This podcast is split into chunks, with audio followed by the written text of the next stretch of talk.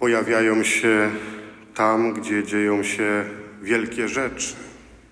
Czasem znamy ich imiona. Wiele razy opowiadamy o nich dzieciom. Często są dla nas jak zjawy, niewidzialne, może nawet trochę niewyobrażalne. Ale przeglądając strony Pisma Świętego, łatwo można odkryć, że Pan Bóg bez nich nie czyni żadnych wielkich rzeczy. Zawsze są obok, zawsze są obecne. To są anioły. Anioły, które w sposób szczególny towarzyszą nam i w Adwencie, i w Boże Narodzenie, a szczególnie w Adwencie. Bo to właśnie anioły przynoszą i Maryi, Józefowi słowo od Boga. To one pokazują, jaka jest droga zbawienia człowieka.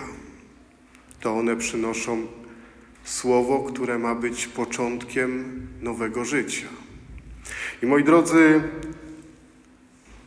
te anioły, które są obecne w Słowie Bożym, te anioły, które są obecne w naszym świecie, często są takimi małymi szczegółami, które nie zawsze jesteśmy w stanie dostrzec, które może nam gdzieś umijają, bo przecież wszystko inne jest tak ważne.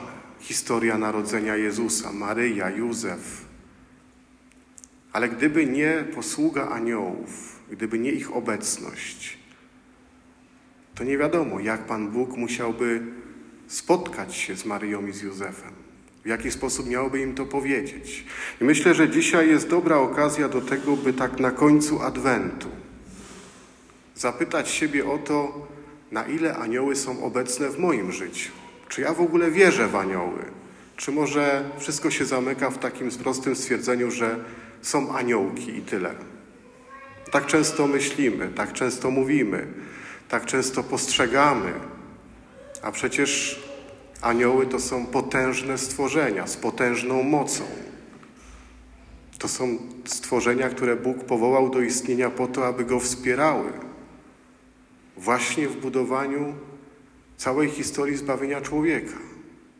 Anioł to jest ktoś, kto jest wpisany w naszą historię, obecny w naszej historii.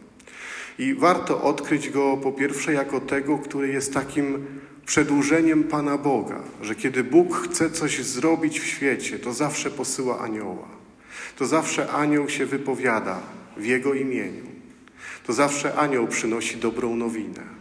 To on jest tym, który potrafi zmienić wolę człowieka, poprowadzić go zupełnie inną drogą. Warto to usłyszeć, bo to, co dzisiaj się stało z Józefem po spotkaniu z aniołem, to nie jest tylko jakieś tam wydarzenie. To nie jest tak, że nagle otworzył oczy i zobaczył, że można inaczej. To jest zgoda na coś bardzo ryzykownego. My, jak słuchamy Słowa Bożego, to często zanim w ogóle coś usłyszymy, już mówimy, ale my to znamy, my to wiemy. Tyle razy już to słyszeliśmy. Co w tym wyjątkowego? A tymczasem, gdybyśmy się znaleźli dwa tysiące lat temu, w tym dniu, w tej historii, to wiedzielibyśmy, że tu, było, była sprawa życia lub śmierci. I to oko osoby ukochanej. Decyzja Józefa dotyczyła życia lub śmierci Maryi. Za cudzołóstwo posypałyby się na nią kamienie i to być może nawet od bliskich. Taka była kara. Śmierć przez ukamienowanie. To nie są proste rzeczy i anioł wchodzi w historię, która jest bardzo trudna. Przynosi słowo, które wzywa do bardzo odważnej decyzji. Jaką musi mieć siłę, skoro potrafił Józefa do tego namówić? Pokazać mu, że to jest dobre, że to jest Boże, że to Pan Bóg tego chce. Warto, moi drodzy, odkryć anioła jako tego, który przychodzi wtedy, kiedy znajdujemy czas na modlitwę dla, z Panem Bogiem. Że to On jest tym, który wtedy pomaga nam usłyszeć Słowo Boże, może zmienić naszą wolę, może poprowadzić nas inną drogą.